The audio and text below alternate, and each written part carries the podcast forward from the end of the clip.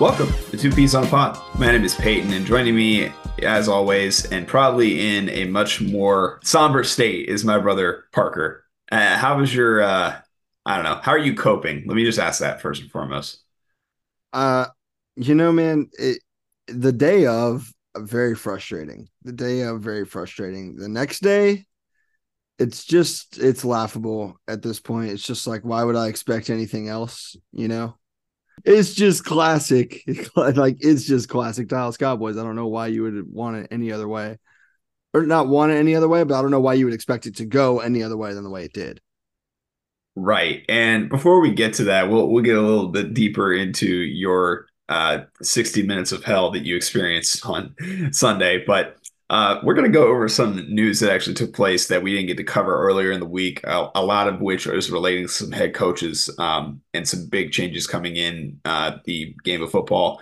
Uh, we'll start with first at the college level. Really, uh, the big news from this past week was that Nick Saban, greatest college football coach of all time at the University of Alabama, has now retired.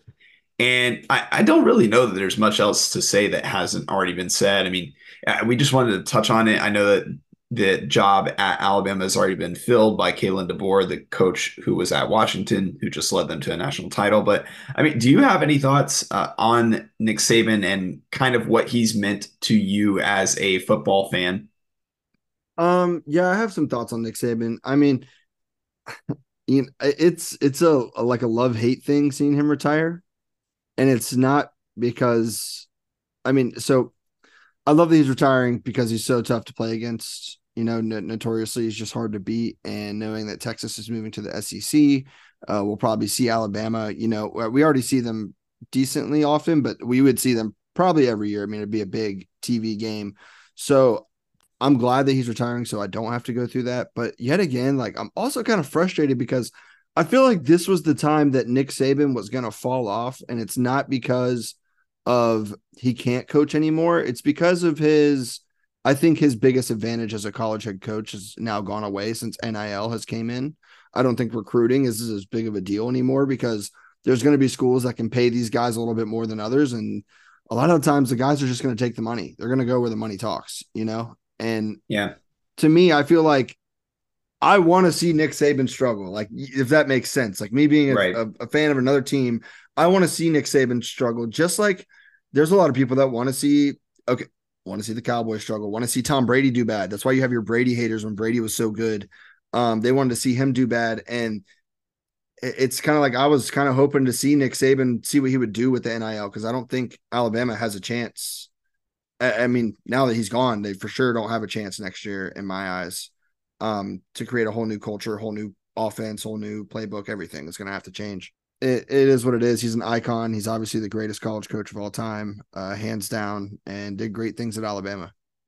Yeah, and, and to your point about the whole NIL thing, I think he just kind of realized that the game that he was fostered in and cultivated this this empire, if you will, this dynasty at the University of Alabama was built off of his ability to recruit and his ability to build a staff that knows how to recruit players and develop players. And that's not so much uh, as important as you stated as it has been in the past. So I think that he just kind of saw the way that uh, the game is going to evolve into something that is not the same form of college football that we've known it. I think he just kind of saw that this was his time. And I think that really, I think he did still kind of go out on top because, I mean, even making the playoff in this day and age is a feat. And this is one of the worst Alabama teams that we've seen in a while. And he still made it to the playoff. He won the SEC in his last year. I, I mean, I, I I can't necessarily knock him uh, for how he went out. On, no, I'm you know in this. I'm not regard. knocking him at all. I think it was really smart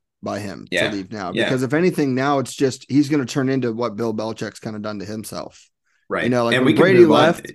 Yeah, yeah we can go into go ahead. We can go into the next one if you want. We can go and talk about it. Um, yeah, we can we can move into Belichick right now. I mean, he also uh, ended up vacating the job in New England. He's not retiring necessarily, at least we don't think he is. He's probably going to end up coaching somewhere else. But Um, it, it, I know that you have some thoughts on Belichick in the same way, uh, as far as his success with a team where they cultivated a dynasty culture. And uh, what are your thoughts on this move for the New England Patriots and Belichick parting ways? So I I think that Bill Belichick has kind of he hasn't evolved with the game at all. He was re- he was a really good head coach, built great defenses. Um, Tom Brady is you know it's now being brought to question: Is Tom Brady the reason for all those Super Bowls? You know, like is Tom Brady the reason why Bill Belichick was so good? And I I do think it was a little bit of both. I think Bill Belichick was a good coach when the game was run dominant. I think as soon as the game went past dominant, I think that was all on Brady. All the wins they had at that point were on Brady because Brady was that good. And then now he doesn't have a pass dominant quarter or not a pass dominant quarterback, but he doesn't have Tom Brady and that great of a football mind playing his quarterback to where now I think he's struggling. Like, yeah, New England's had a good defense this year. That's no problem. The problem is, is that they can't get Mac. They can't figure out their quarterback situation. They have Mac Jones, who's supposed to be this great quarterback from Alabama that played for Nick Saban, the same guy we're comparing Belichick to now, and Belichick can't do anything with him. I mean, he's riding the bench now in year three. So, yeah. you know, it's it's real tough to see, and I, I really hope to God Belichick doesn't go to Dallas, and I don't think he will. A lot of people are talking about it, but there's no way Jerry Jones and Bill Belichick will sit in the same room and come to a conclusion ever. So that that just doesn't seem realistic to me. But yeah, Belichick's out. Wonder to see where where he'll go and what he'll do. We'll see. Yeah, I, I would argue another like I, I don't necessarily think that he's lost his coaching fastball yet. I, I think where he really took a step back was as soon as some of the front office help that he had uh, in the you know late aughts and early 2010s kind of left and moved on to other organizations, and he was left to be the the you know the sole GM uh, personality in the Patriots organization, where he was the one who was primarily uh, you know not scouting necessarily, but actually completing the drafts. You you saw that in the last like you know six or seven years that the Patriots drafts have just not been it at all. Granted, there's been yeah, but, a couple of nice players in there, but I mean, when you think about it, the the teams that were built before were built off of like you know offensive linemen that were good uh, values, maybe in like the middle rounds and and things like that. Is the way that I see it. I think that's really where Belichick kind of got caught up in not because as a coach himself, I think he is still a great coach. I think it's just that he is a terrible GM, in my opinion. Well, I'll go ahead and say this is that back then, like you're saying, oh, they drafted so well back then, but they got lucky with a seventh round pick. You know, it's ne- it hasn't really been seen before, except for Brock Purdy that's doing it now. But before that, never really been seen before. They they got lucky with a seventh round pick and rode him for 20 years and won seven Super Bowls with a seventh round pick. He was the like he was the reason that I don't want to say he was the reason. He was a lot of the reason that they have those Super Bowls, and it was from a seventh round pick. Like you can say, oh, they sniped Tom Brady, but honestly, they kind of got lucky. And other than that, I can't really think like in my head of a great draft pick they've had in the past it, seven years. That's just like wow, he's good, man. They drafted him and kept him for a while. Well, I would argue that yeah. the great the great draft picks came at positions that are not ones that people typically care about. Like right. there there yeah. was there was a lot of for instance, they they had the ability to draft a lot of solid rotational defensive linemen, a lot of linebackers, a lot of offensive linemen. Typically, I mean, like the only ones that people can look at and recognize off the bat are going to be those Gronk and, you know, even though it was short lived, like Aaron Hernandez, those type of picks because those are skill players. Whereas, like, I mean, I'm not going to sit here and name you all the offensive lineman picks that they had, but I can tell you that I know for a fact that that's where they were able they were able to scout and find guys uh, that they were able to develop, and they had a good eye in in those middle rounds of the draft. Typically, a lot of the players that they built their franchise on were a lot of the second to fourth round guys not necessarily all the seventh rounders. I mean, obviously Brady was a late round pick, but like that that wasn't where they their bread was buttered. It was mostly those day two, early day three picks where Belichick was really cooking for a while. But really, like I, I forget what the guy's name is, but there was a GM that was on board that then when I believe I believe he went to Houston, there was a couple other guys that left, and as soon as those guys left, it really just fell off a cliff and they weren't starting to have that same success with those middle round picks. But moving on, we had a, a couple other coaching moves that may or may not have been surprises. We had uh, Pete Carroll stepping down as the Seahawks head coach. He is now moving to a front office role. They will be looking for a new head coach for this next season and going forward. And another surprising uh, move was that the Tennessee Titans parted with Mike Vrabel, who I, I, think many people agree that he is one of the better head coaches in the league, um, despite the roster not being the best quality. He's kind of had to make do with uh, not not the best pieces to work with. And then I, I guess I would ask you. Uh, there's also been some Jim Harbaugh smoke that he's been interviewing for jobs. He, I believe, met with the Chargers. I'm sure he's going to meet with many other teams, and because I know that you really only care about one coach truly, and that's the coach of the Dallas Cowboys. I'm going to ask you because there is one candidate in specific for the Seattle job who is currently in Dallas, that being Dan Quinn. Uh, and then there are two guys on the open market, really three guys if you include Belichick. So I, I would say that between the four of Belichick, Quinn, Vrabel, and Harbaugh, if you had to pick one to be the Cowboys' next head coach, considering that we think uh, that Mike McCarthy is out of there, who would you pick? Um, if I had to pick one, I, I it'd be a toss up for me between Vrabel and Harbaugh.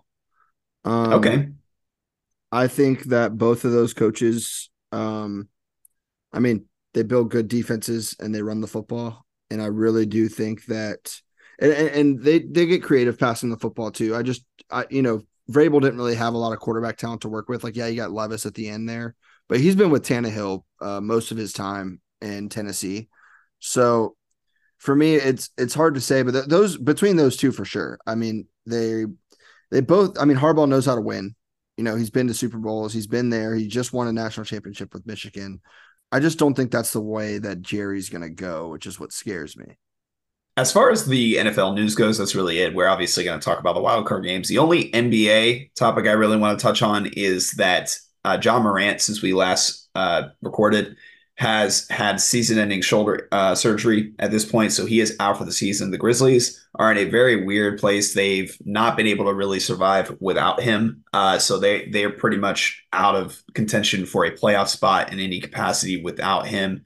Um, even though they do have Jaren Jackson, Desmond Bane, some is Marcus Smart, they have some players, but really Ja Morant is kind of the engine that makes that thing go and they had him back for a little bit and were playing well and then now he's out for the season. So just i don't know about you but I, I, think it might be something to watch out for to see if maybe some of the grizzlies guys possibly get moved uh, in some capacity or if they just kind of stay the course and keep everybody intact for next year when Ja is healthy.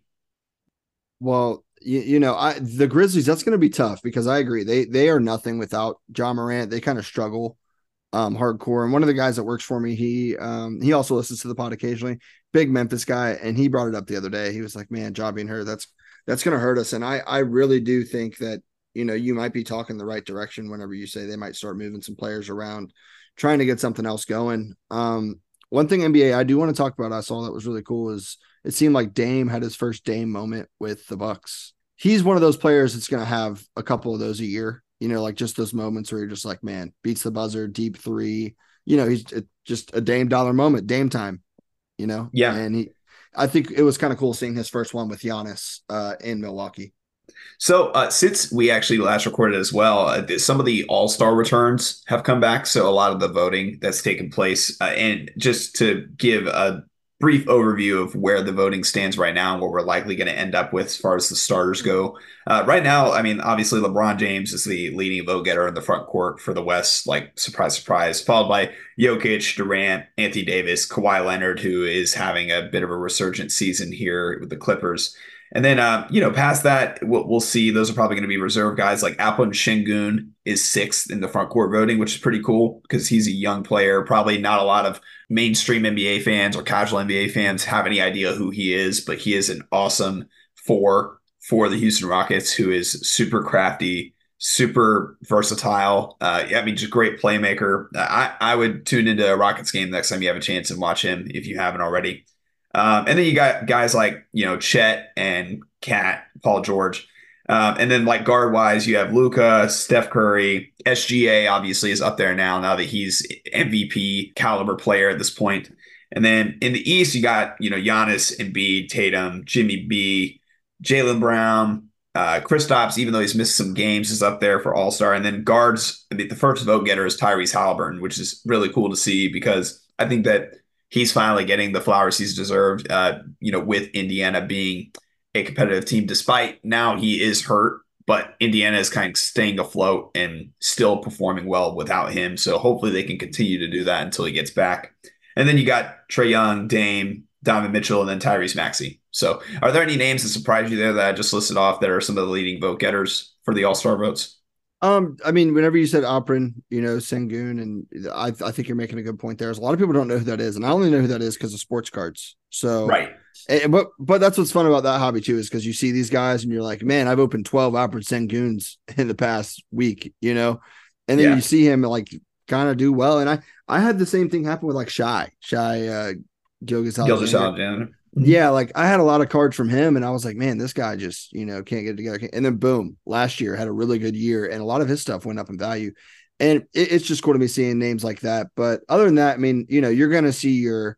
You've already said the list of names. You know, you're going to see your guys that we just went over. Uh, Maxey is another one that's cool. That's that's coming up too. He's one of my favorite young players in the league right now. So yeah. it's cool seeing his name on the list. We'll go ahead and move into our wild card review and we'll start with the NFC. And what what other game are we going to start with than um, your very own therapy session here? So I'm going to just let you vent all you need to about this one, Parker. The uh, Green Bay Packers defeat the Dallas Cowboys 48 to 32. Well, you know, like y'all said in the family group chat, welcome to the offseason. Uh, the offseason sucks.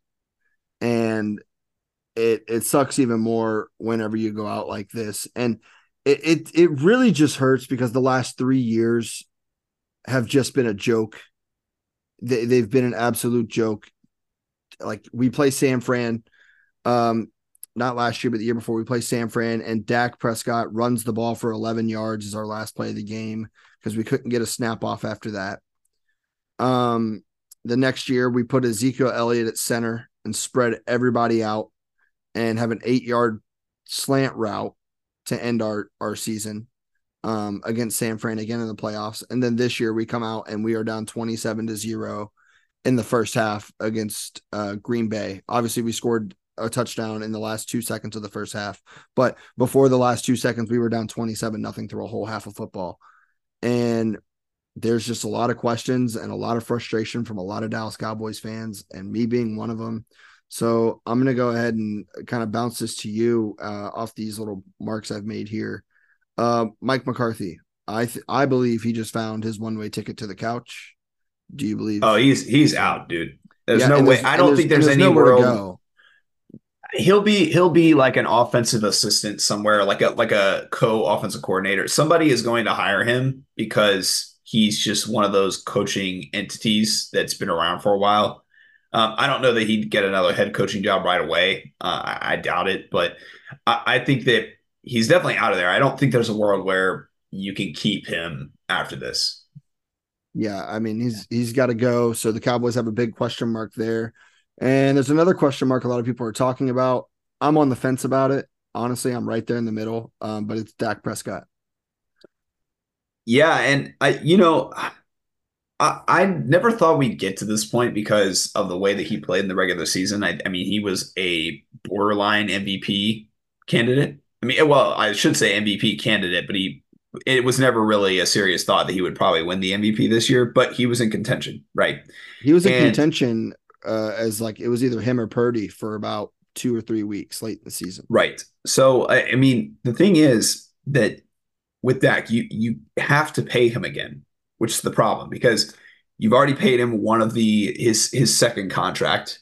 He's nearing towards the end of that. So what the Cowboys are having to do now is figure out how long of a commitment they're willing to make to Dak Prescott. And it, it's very clear that the way that Dak plays towards the end of the season, and it, it may not be totally his fault, but uh, I mean, there have been some situations where it's on him, whereas in other situations, it's not really something that I would blame him for. I mean, like, you know, last year's San Francisco 49ers game, we talked about it, and there were very clear moments where Dak did not live up to it and made some brutal mistakes uh, towards the end. And, not not all of them are his fault, but there are some cases where it is. And I think that those are the moments that somebody like Jerry Jones, I mean, he's still alive. So his mentality behind running this team is not going to change.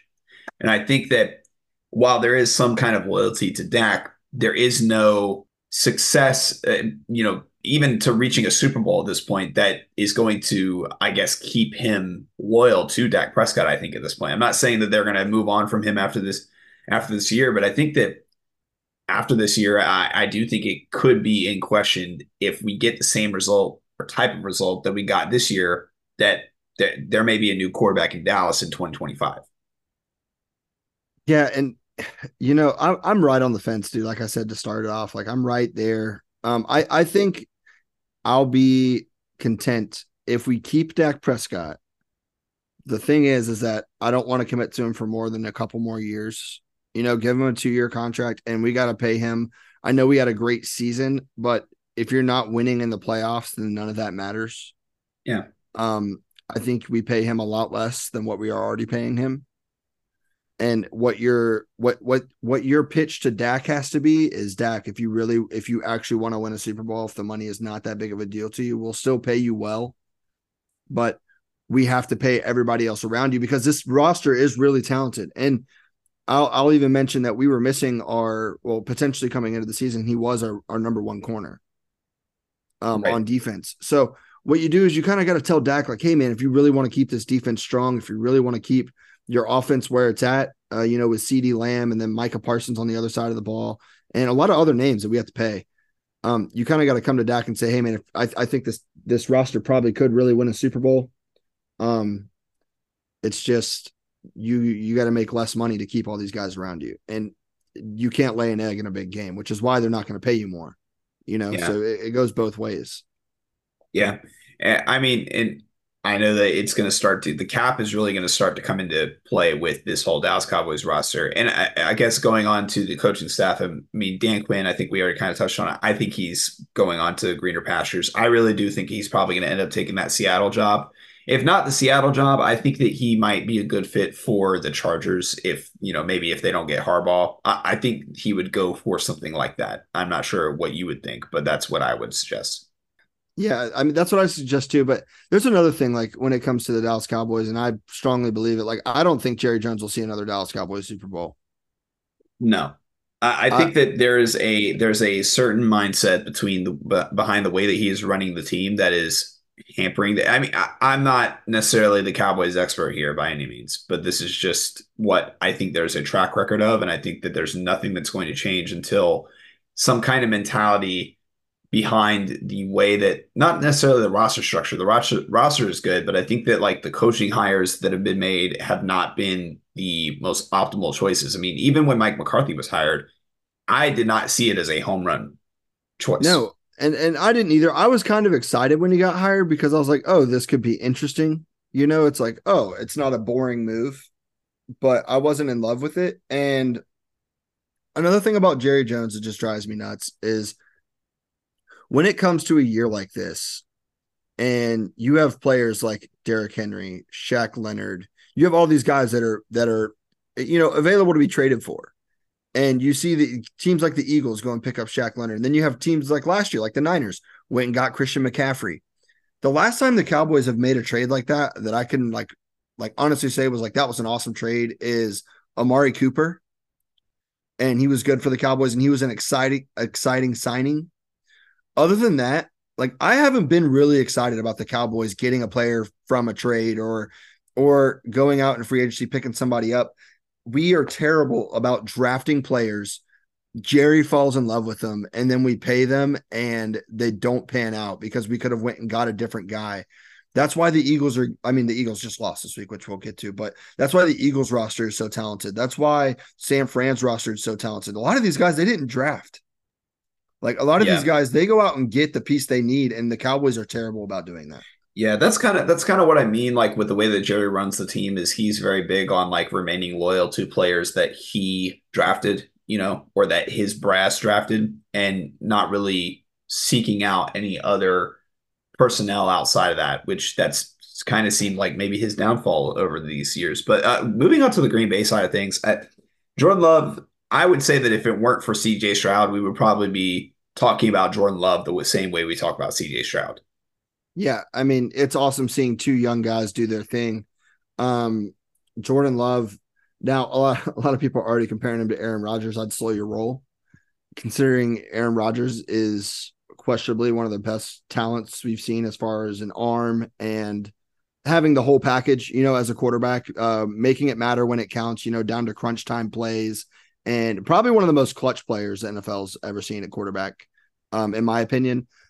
But he is really good, and I really do think he could be the next guy for Green Bay for the next little while. Um, he's making a good first impression this first year. Next year is going to be a little different because I I know their roster like they have a lot of young receivers right now, and they're going to have to pay those eventually. Um, but he's doing well with what he's got, and Green Bay is kind of playing with a new team considering all these young receivers they have, uh, the young quarterback. Obviously, Aaron Jones is still there, but he's kind of on his way to being a, you know, probably close to being either on a different team or being a second second hand running back rather than taking uh, the first role. But um, I mean, Green Bay looked good. I'm excited to see them play against this Niners team uh, next week as well. Yeah, and, and, I mean, great coaching job Matt LaFleur here. I, think that there's a possibility that he might be up for Coach of the Year after this. Uh, I know that Coach of the Year is t- supposed to be a regular season award, but I think that we'd be lying to ourselves if things like this don't get taken into account. Where he takes a team that was that is so young that had almost no expectations of making the postseason, and they win a playoff game and a away playoff game at that. So uh, kudos to the Green Bay Packers, as much as I hate to say it. Uh, but moving on to probably the uh, like like we said, the biggest uh, game as far as storylines go, we had Matthew Stafford and the Los Angeles Rams traveling to Detroit, and they take a loss at the hands of the Lions, twenty three to twenty four, in what uh, was the best playoff game of the week. So yeah, I mean, uh, I have it written right there. Game of the week as predicted. Um, this win is huge for the city of Detroit. This win is huge for the Lions, and this win is huge for Jared Goff because I think this win, knowing that they're about to play Tampa Bay um, instead of Dallas, is probably a big, you know, a, a big weight off their shoulders um, going into this week. Now, I'm not discounting Tampa Bay whatsoever, but if the Cowboys win against Green Bay and get a little bit of confidence under them, I think that game in Detroit is a way different game than what it's about to be with Tampa Bay there. Um, but you know they still have to come out and perform. Good job by um, Jared Goff getting that win. Good job with all the rookies too. I mean they ran the ball well. Um, and then the other side of the ball, dude, Puka Nacua breaking uh, receiving records for rookies. Um, he had what the most most receiving yards uh, by a rookie in the playoffs. Correct. 100, 184 yards. Really good outing by him. And it sucks for the Rams, man, because they they actually were a really good team. I think if they play Dallas or if they play if they play any other team besides the Lions in that first round, I think they're on to the second round. Yeah, I, th- I think I agree with you. And um, on the Ram side of things, I think what's going to be most interesting to see after this is how they build the team because it, they do have an aging quarterback with everybody else on the roster being pretty young. So it'll be interesting to see if they kind of ride Matthew Stafford and try to get squeeze out another two, maybe three. I have no idea how long he has left, but it's definitely coming towards the end of his lifetime as an NFL quarterback. And like I said, I, I wonder if they try to, you know, go into a succession plan mode mm-hmm. and maybe try to you know plan for the future in that way, or if they just kind of go not not necessarily the same way, but kind of go all in on this this young group and start to kind of build around the young players by you know bringing in some free agents and maybe even you know trading for some uh, positions of need, things of that nature. It, it'll be very interesting to see what they do going forward, or if they continue to just build through the draft and you know start young again and continue to try and build this momentum as a competitive rebuild. And then going, but on the Detroit side, I mean, I think this is a huge win for Jared Goff and his history as a quarterback. I think that there was a lot of people who were saying that if he lost this game, that you're not sure what you do at quarterback in Detroit after that. Jared Goff had a good year, and he had a he had a really good reign on his offense this year. Um, I don't I think if Detroit loses that game, I don't really look to Jared Goff and blame him, you know, like directly. But um, Yeah, we already said it, man. Great win in Detroit. I think that the Rams, the way they move next year, I I, I think if if quarterback comes to be an, a, a question, like let's say Stafford retires, um, it, it, would not surprise me if they go and try to pick up another veteran quarterback like Kirk Cousins coming out of Minnesota or something like that, just to ride it for another couple years before they and maybe they can find somebody they really like in a draft. Um, if they don't draft one this year. So that's that's my take on that game. We can go ahead and move on to this next one uh, if you want to get us kicked off here. Yeah, sure. Uh, next, we're going to move into a pretty uninteresting game as a whole. I mean, the Philadelphia Eagles get demolished by the Tampa Bay Buccaneers 32 to 9 in Tampa Bay. And, you know, it's funny. Uh, uh, my prediction for this game was that I thought the Eagles would have a bounce back game, but, you know, really, all the signs were there. And I think that sometimes despite what we what we have as far as like expectations for a team and who they were early in the season, um, I, I, think it's this is a lesson more so for me that when we get to this point of the season, whatever you've seen over the past like six ish weeks of a team, just trust that and trust what your eyes are seeing as opposed to giving teams the benefit of the doubt because this was very much a situation where this has been a Philadelphia team that has had a huge collapse over the second half of the season. And we had no, there was really no reason to have any confidence in picking them. And not saying that I had confidence, but I thought they would win this game because I gave the benefit of the doubt, which I don't think I should have done. Yeah. See, I, this is, this is one thing that I will say about my week is that it really made me go, whew, seeing the Eagles lose to the Bucks because I was that that kind of softens the blow for me as a Cowboys fan, seeing the the the Eagles come out and do the same thing essentially as the Cowboys do and just lay an egg against uh, Tampa Bay. And I don't know. I kind of see Baker Mayfield and Jordan Love kind of being like the same level of quarterback too that you're losing to. As far you know, Jordan Love's had a really good last you know eight nine weeks. Um, since week eight, he, I think he's thrown one interception and 26 touchdowns, which is really impressive. But I kind of put them on the same level still. So seeing the Eagles lose to them is really what kind of made my week a little bit better than um, rather than me just being completely down. But my question about the Eagles is like everyone's kind of like, oh man, I'm so ready to get rid of Nick Sirianni. What what do you think about that? Chill out with it, dude. The right? roster is the problem. Like that, they, they, have no freaking linebackers, and the I, I mean the secondary ha, has taken a huge drop off. We talked about it a ton. I, I, think that those people who are wanting Sirianni out, even like Eagles fans, uh, just relax, please. I mean, he got you to a Super Bowl, and then he just took you to the playoffs after losing the last five games of the season without your best offensive weapon outside With, of Jalen Hurts. Yeah, right. Exactly. So it's they were fighting injuries kind of all year long, and and I will say their defensive backs were struggling all year. Their defensive yeah. backs, their secondary was injured all year long. Yeah. But it is a question whenever you go ten and one and you lose in the first round of the playoffs. Right. And but the thing is, like you you said something big there, health. Like health is one of the main reasons why they were able to get to the Super Bowl last year. They just were one of the healthier teams in the NFL. And typically that's like a big factor in who makes it and yeah, they just they just weren't this year. They weren't as healthy as they had been. So, uh, and, but on the Buck side of it, I mean, great game by Baker Mayfield. I I think that you know I, I definitely could have seen this happening for him where he has this kind of game against the Eagles secondary. I, think it was just a matter of I kind of needed to see it to believe it to believe he could do it in a playoff setting. And I, I, mean, other than that, I think I would give kudos to the, the Tampa Bay defense. They really stepped up in this one, even even though, like I said, the Eagles were without AJ Brown, so they were a bit hampered. But I still think that the performance that the Bucks had on the defensive side of the ball, I mean, s- solid showing from them. I, the only other thing I'll say about the Bucks, and specifically Baker, is that he's on this one year deal for the Tampa Bay Buccaneers, right? And I I really wonder what kind of commitment because they're going to play the Lions, which I'm not saying that they can't win that game. I think that that's actually going to be a really interesting game to watch this next week. But what I wonder is, regardless of the result of that game, I think that they're kind of painted into a corner where they almost have to commit to Baker at this point. Like I don't, yeah. I don't know if you can draft a guy and keep Baker on a short term deal. I don't think that Baker would do that. Yeah, I, I think for Baker, if he can win this game, because you got to remember Baker and Lamar Jackson are the same age. Like they're both Jeff in 2018.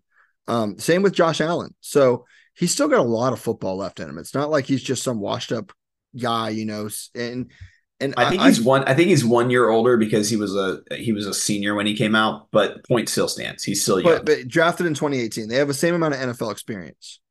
Um, I I think that he could be an answer in Tampa Bay for the next three years if if it works out in this playoff run. Now I don't want to hold on just to this playoff run because if he goes into next year and it just all goes out the window, then there's you know then there's a toss up. But I think if he can get a win against Detroit, I, I think he could be an answer there. Like, do you think that for just theoretically speaking, like, would you give Baker Mayfield the Daniel Jones contract? Where he's like probably like a tier, like if you're looking at the quarterback contracts, you have like the Mahomes tier and like the, you know, the Herbert tier, the Burrow tier, and then below that you have like the Dak tier and, you know, and then below that is where you get to Daniel Jones. Would you pay him right below those guys, or do you think that's too rich? I think it's too rich. I mean, Daniel Jones got a lot more money than I expected Daniel Jones to get, um, in my opinion. but I, I, think it's a little too rich for me. I, I think the NFL's got to kind of chill out on. I know you're a quarterback for an NFL, for an NFL team, but if you're not one of the top five, top six guys, like you don't deserve top five, top six pay. You know, yeah. that's just how it works. Yeah. And Do you, like, if, would you pay him as like a QB 15 then? Like, what in that tier of QBs, or you yeah, still think that's yeah. too high? Yeah, I would pay him in QB. I would pay him QB 15 money. I could name, okay. I could name probably 15 other quarterbacks that I'd rather pay, that I would pay less than Baker Mayfield. Okay. All right, that's fine. And we can go ahead and move to the next game. Uh, really, we're going to shift conferences completely. We're going to go to AFC, and we'll talk about the Kansas City Chiefs getting the pretty like I, I don't want to say dominant, but it was pretty handedly uh, decided 26 to 7 uh, getting a win against the Miami Dolphins in Arrowhead. Uh, freezing cold game as everybody has already talked about, but really you say playoff pat- Patty is back on this dock and I don't know if I would like totally agree with that. I think he had an okay game. I think that they got I think that if you look at the box score, you're probably going to be like not super impressed, but I mean, they did move the ball and get into field goal range. I think they still had some red zone issues, but aside from that, I think they played pretty well as a team. The wind was howling. It was negative 27 degrees. And Patrick Mahomes, I saw on five different occasions, two of them being Travis Kelce. One of them supposed to was going to be a touchdown, drop balls. Like Patrick Mahomes was doing his thing in 20 negative 27 degree weather. And that's where I kind of get his Patty's back. And another thing is that Patrick Mahomes coming into the playoffs, it starts with him as far as the team's energy. You know, when Patrick Mahomes was was mad, throwing his helmet, um, talking about the refs, the whole team's morale was down. Patrick Mahomes coming in the way he did this week, beating Miami, which we'll talk about the other side of the ball too here in just a second. He controlled the game. Uh, they ran the ball well. Uh, when they needed to throw the ball, it, it, it was usually on on the mark, except for the first drive. The first drive, I know the wind was kind of messing everything up, but other than that, I mean, I, I think I think this Kansas City team looks good, and I'm you can never count him out. I mean, I I see them having a chance of going all the way if they play the way they played the other night against Miami. Yeah, I, I think that they the one thing that they did that I think that they haven't done as much is they really relied on the run game in this game and it panned out. I mean, Isaiah Pacheco may have not had the most efficient game, but really that's what allowed them to control this game entirely. Uh, I mean, it seemed like Miami could never get in a rhythm offensively, and I, mean, kudos to the Kansas City defense for you know playing as well as they have really all season.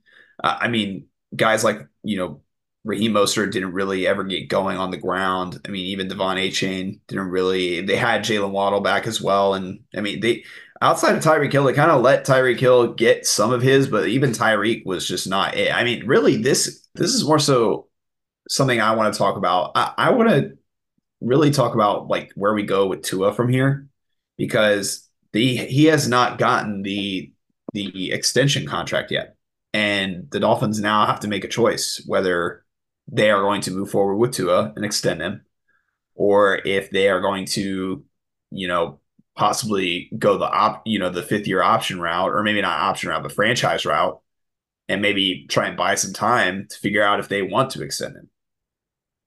I think you extend Tua. I think really I think, okay. Yeah, I I think Tua's a. I mean, he's got talent, you know, and he's got talent around him. Another thing I will say about this playoff game specifically, like I know we've seen it throughout this year, but this playoff game specifically, like they were missing what was it, six defensive players, I think it was, or seven defensive players, and like five of them were starters.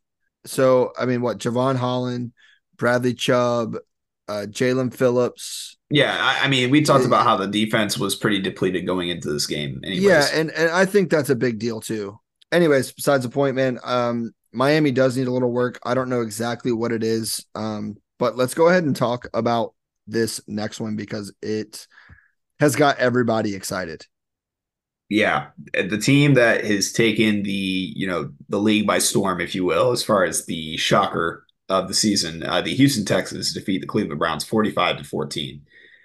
Joe Flacco, the the Magic's kind of ran out a little bit. You know, I, I kudos to him for kind of having a comeback season when not anybody expected it, especially after Deshaun Watson was, you know, ruled out for the season. I don't think many people included the Browns as a playoff team, and he kept them in that playoff race. So kudos to him. But man, this was just a dominant game by the Texans, and CJ Stroud, more than anybody else, uh, deserves all the attention that he's getting. I mean, he had a I don't want to say perfect, but it seemed like a pretty clean passing performance. I, I didn't see anything that he did wrong. He's so polished already, such at such a young age that it makes me wonder kind of where we go from here. It almost makes me feel like we we might be in like Andrew Luck territory with CJ Stroud, where Andrew Luck single handedly carried the young Indianapolis Colts to not as a rookie, but I think as a sophomore it was he carried the Colts to a playoff uh, appearance and they end up losing the playoff game, but he almost did it single handedly. And this has kind of given me that same feeling where CJ Stroud just looks like a possible MVP candidate and he's a rookie. Well, the thing about CJ Stroud that's that's got me, you know, and it, it is it's not that it's all him, it just starts with him, kind of like the same thing I said about Patrick Mahomes and the energy for the Kansas City Chiefs. But it's not the energy that that gets it started. It's like the um how do I say this? The composure of mm-hmm. the team. You know, all these guys are so young. Uh, you got Nico Collins. Tank Dell was a big part of this season. Uh, he's not playing, obviously, but he was a big part of how they got there um, all year long. And then you have, I mean, Devin Singletary's older guy playing in the backfield. Back to where we started the conversation, I think it's the composure of him that I really like. He he's in the pocket. He's not too antsy to get out of the pocket, but when he does get out of the pocket, he seems to be successful and he doesn't turn the ball over, which I love out of a quarterback. Um, if you keep the ball in your hands, you know, and end every drive with a punt, it's or not a punt, but with a kick, whether it's an extra point field goal or a punt, um, it usually comes out with cleaner results. So that's what I like out of CJ Stroud. I think he's doing a great job. Back to the coaching coach of the year conversation, though, I want to bring in DeMeco Ryans into this conversation over Matt LaFleur. I just think DeMeco, it being his first year as a head coach and taking a team that didn't even have what they have three wins last year and coming yeah. in with a rookie quarterback, a whole like the roster is completely different. Um, coming in this year and just taking this team to a playoff win over a team that everyone was talking about as far as the Browns go. Um, every I don't think there were very many people on the Texans in this game, so good good job by him. And the Browns defense really struggled as well. CJ Stroud kind of made the Browns defense look really bad. Um, Greg Newsome looked god awful this game, and he's known to be one of the best corners in the league. So all I want to say is good job, Texans. Browns fell a little short. Um, they'll get back at it next year uh, with hopefully less injuries and less problems at the quarterback position. But let's go ahead and move into this one that everyone expected to be a snore, and it it, it was actually a lot closer than it looked for most of the game. Yeah, I, I, mean, obviously we knew that weather was going to be a factor in this last one, but the uh, Buffalo Bills beat the Pittsburgh Steelers thirty-one to seventeen, and I, like I, I, think that this was the expected outcome. I don't think we really expected the Steelers to keep it close in any kind of regard. Uh, I know that I took them to cover, but that was honestly with me expecting much worse weather, and yeah. they had to move the game. So the weather yeah, was better than yeah, the weather was better than what they had anticipated because they moved the game. So it, you know, but I mean, kudos. I, I will say Josh Allen looks like he is playing good football at the right time. Uh, he has four total touchdowns in this game, and one one of which was a long rushing touchdown that he had. Uh, and I mean, other than that, I mean, I, I, don't really have any other takeaways aside from that. It's nice to see them get Dalton Kincaid so involved as he has been kind of ramping up over the second half of the season as one of his favorite targets, Josh Allen's, that is. And even guys like, I mean, Khalil Shakir uh, showing up in a key moment in the postseason is nice to see because really what we haven't seen in the postseason for Josh Allen is him having those secondary options outside of Stefon Diggs to go to in key moments. Yeah, it is really nice seeing those names um, really show up uh, when it matters. And Josh Allen's playing really good football. On the Steelers side, uh, I put there, I think they hit their ceiling for the season. I think this was like the most you really could have asked of them at the start of the season. So looking back on it, good season from the Steelers, make the playoffs, come up short in a competitive playoff game. Um, and they honestly just lost to a better team. So you can't really complain as a Steelers fan, nor uh, if you're part of the Steelers organization. So good for them. That's all we have for the wild card round. Do you want to go ahead and get into our divisional round? Yeah, man. Let's go ahead and get into this divisional preview. We have the top eight teams in the NFL ready to match up this week, and we're going to start with the NFC. And we're going to go with the one seed. We're going to start with San Francisco, who will be hosting the seven seed Green Bay Packers. Um, and they have San Fran minus 10 points. Yeah, and that's come down a little bit to nine and a half, it looks like, off of the, you know, exact number of 10. And you know, I as much as this Green Bay team is a great story, uh, I think this is a bit of like you know the the master teacher complex between the Kyle Shanahan and Matt LaFleur. I, I always lean towards the master side of this. It's very rare that we see the understudy kind of come out on top in these situations. Um, I, I think that it's going to be a very interesting game nonetheless. I, I just the one thing I worry about is the front four, which I know that Jordan Love just went up against the Dallas Cowboys. Uh, but I do worry about the front seven of the San Francisco 49ers going up against these Green Bay Packers because I think that the one thing that the Cowboys don't have, and you can attest to this, is interior defensive linemen and linebackers. And and I can tell you for a fact that that's what San Fran has. And I, I think that it's going to impact the Green Bay Packers run game. I think it's going to take away a lot of what they like to do in that regard. And it's gonna it's gonna force Jordan Love to have to make some really, really, you know, key throws and really expect to be passing at a higher volume if you ask me to, for them to stay in this game. So I'm gonna go with San Francisco. Uh, I'll, I'll take the minus 10, but I would definitely be more comfortable at the minus, minus nine and a half that it's moved to now.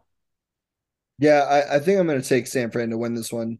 Um, I think Green Bay looked really good in their first game, but I do think that you're right when it comes to interior defensive linemen and linebackers. Um, San Fran has the best in the game when it comes to that part of the field, and I see them shutting down uh, Aaron Jones quite a bit more than the Dallas Cowboys could have, which is really what got the offense rolling last week, anyways. So, uh, give me San Fran by two touchdowns. All right. And, and you want to go ahead and move on to this next game? Yeah, man, we can go ahead and get right into it. In the other side, other game in the NFC, we have Tampa Bay going to Detroit, both coming off nice wins. Um, Detroit is minus six. This is a really, really interesting one because I, I mean, as much as I love the Detroit story, I, I I really think that Tampa has a chance to win this game. The one thing that Detroit was successful at and really, really was able to capitalize on in that Rams game was taking advantage of the secondary of the LA Rams. And I, I think with you know Jamel Dean and with Antoine Winfield, I think that the secondary for the Tampa Bay Bucks is a, not necessarily all star caliber, but it, it's better than what the Rams had in the secondary. Um, I, I, do think that there's going to be probably the same amount of pressure to deal with uh, for the Bucks uh, as far as Jared Goff goes, but I, I think I would probably lean towards Tampa Bay covering that six. Yeah, I think this is going to be a really good game as well. I think Tampa Bay is kind of under under credit or discredited here a little bit, but Detroit played really good. I don't. It's really tough for me because I think Tampa Bay and the Rams kind of have the same firing power on offense. So I'd be really interested to see what this Tampa Bay offense can do against this Detroit defense. I'm I'm going to take Detroit to win this game. Uh, Tampa Bay may or may not cover the six. Um, let's go ahead and move into the AFC. Look at the other side of this playoff picture, and we have the Texans with um, CJ Stroud that we just talked about, talked really highly of, is going to the Baltimore Ravens, who are the one seed and had a bye last week, and Baltimore's favored by eight and a half points. You know what's kind of interesting about this is these two teams played in week one. Mm-hmm. I don't know if you remember that game. And it was a lot closer than I think people realized. This was before we realized the Texans were going to be as good as they are. Right. This is and, when everyone was like, "Oh crap." Yeah, this was this was the game where uh, people were worried about the Ravens more than they were, "Oh, the Texans might be good." Um and, and I actually think that the Ravens I I really think that they can probably win this by 10. And there was some news that came out this past week that we did not mention in the news segment that I think is the reason for that. And that is that Mark Andrews is back at practice. So, because Mark Andrews is back, I think that that is going to create a lot of problems for the Texans linebackers and the secondary because I think what they're going to try and do is they're probably going to use both him and Isaiah Likely at the same time and create a lot of mismatches.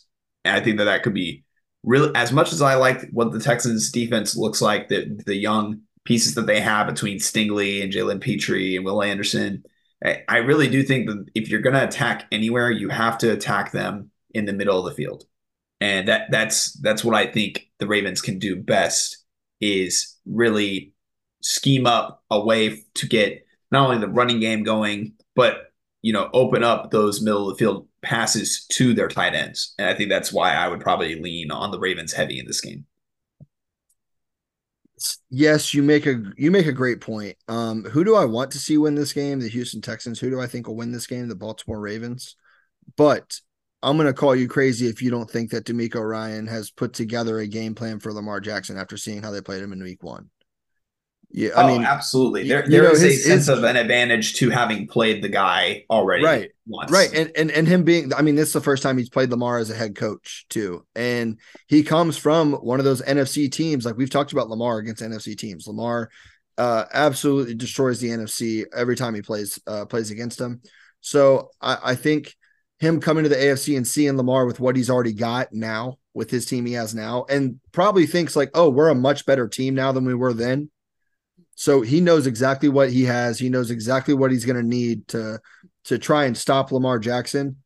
But I do think the Ravens do get a win here. I just think it's now a 25 to 9. I think it's more of like a I think it's more of like a 27-24 type game, you know, really close. So um, yeah, that, that, wouldn't shock me at all because yeah, the first time they played was close to. So uh, it was decently close, 25 to 9, but it was 9 to 16 before that, so it was decently close for most of the game. But um, or I'm sorry, 18.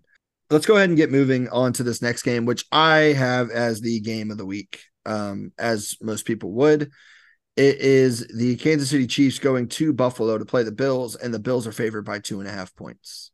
As far as storylines go, this is absolutely the game of the week. This is a classic. Classic. Which this is our, you know, we it's been said at nauseum. This is our version of Brady Manning you're or one of them at least, and it's Allen Mahomes, and I, that's all you kind of need to say in order to get anybody to have an interest in watching the game. Is that these two guys are going up against each other, two of the I would say cornerstone faces of the NFL, uh, two of the best quarterbacks in the NFL, both happen to be in the AFC, and this is, I believe, what the third time they're facing each other in the playoffs.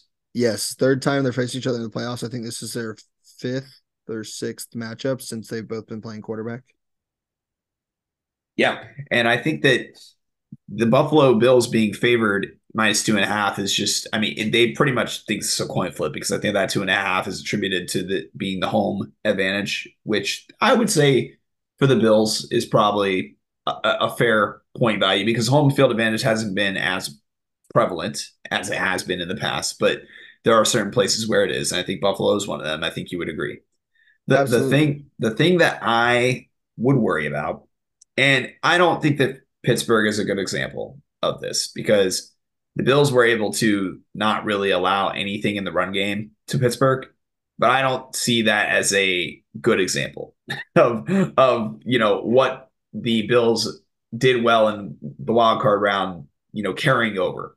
So as we stated in the game against the Miami Dolphins, what the key to winning that game was was Isaiah Pacheco being able to be an effective rusher. Even if it wasn't the most efficient, it was still very effective and helped with ball control and helped them just maintain the, the the lead and never allow the Miami Dolphins to get into a rhythm. And I think that with the Bills, I think that the key for them is going to be because this is not the same kind of Chiefs team that this Bills team is used to facing in the playoffs. It's not as explosive. And I think that there's going to be a different flow to this game than we are used to. And I wonder if it's going to be a, I really do wonder if it's going to be like a 17 to 14 final score. You, you know, I'm right there with you. I'm actually smashing the under on this game. Um, yeah, me too. It's at, it's at 46 and a half, and I really do think it's going to be a little lower scoring. I also, I mean, yeah, like you said about this um, Chiefs team, like they're going to run the ball a lot more than they used to. Um, they used to throw the ball. Uh, I mean, when they had that kind of talent, you know, the Tyreek Hill, and you have with Travis Kelce, with you know everything that Patrick Mahomes has had. I, I think that they're going to run the ball a lot. They're going to try to control the game, and I also think the Bills are on the same vibe. Like the Bills are winning when running the football. So I think we're going to see a lot of ground and pound football uh, in this game. But I actually like the Chiefs to win this football game. Um, I think it just being Patrick Mahomes and Andy Reid.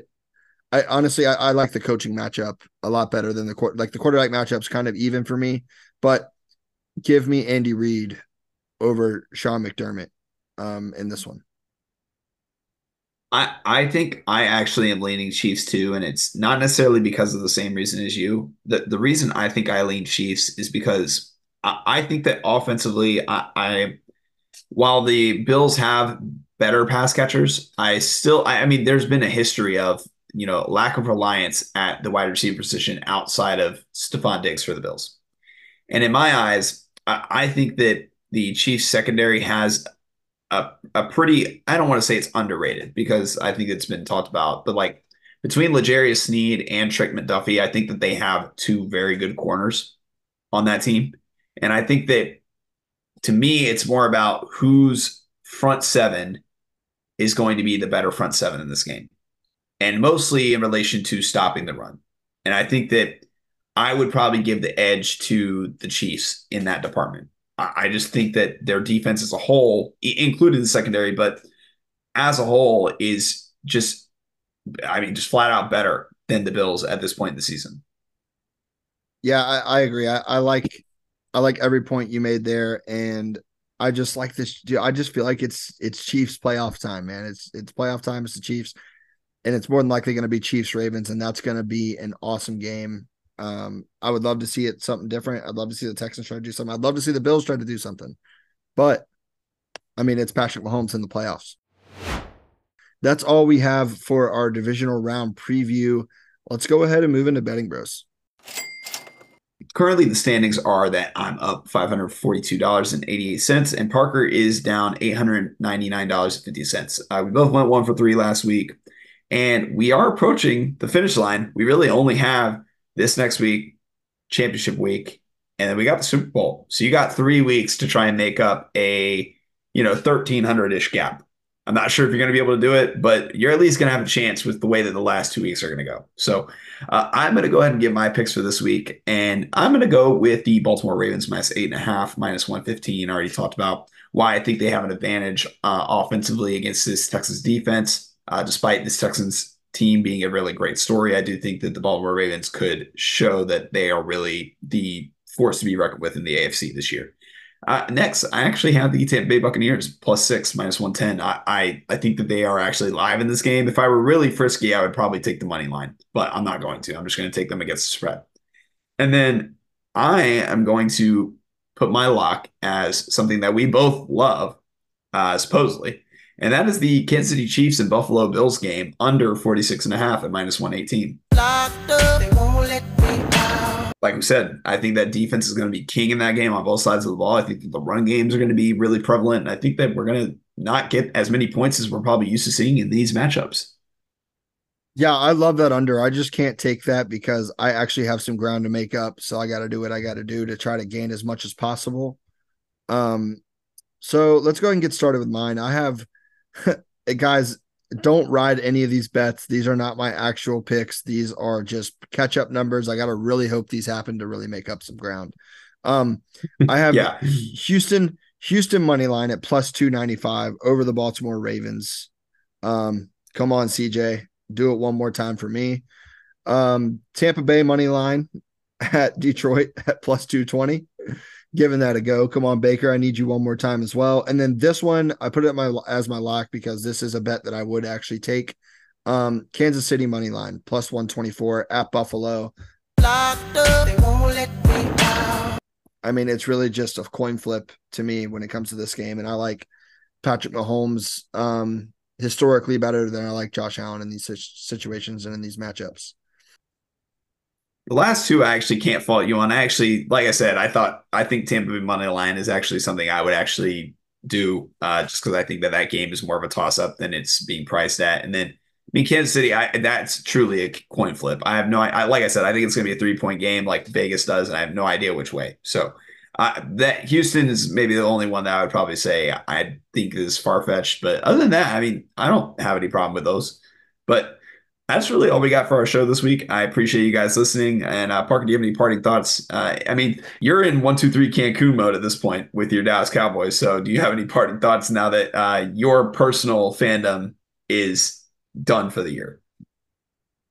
Yeah, um, I do want to, you know, say a couple things uh, before I leave. Um, Josh actually texted me at the end of like the first quarter and was like, "Are you? What jersey are you wearing?" Um, concerned, and I was like, I'm not wearing it. I, I texted him back and said I would never. That was that was the only three things I said.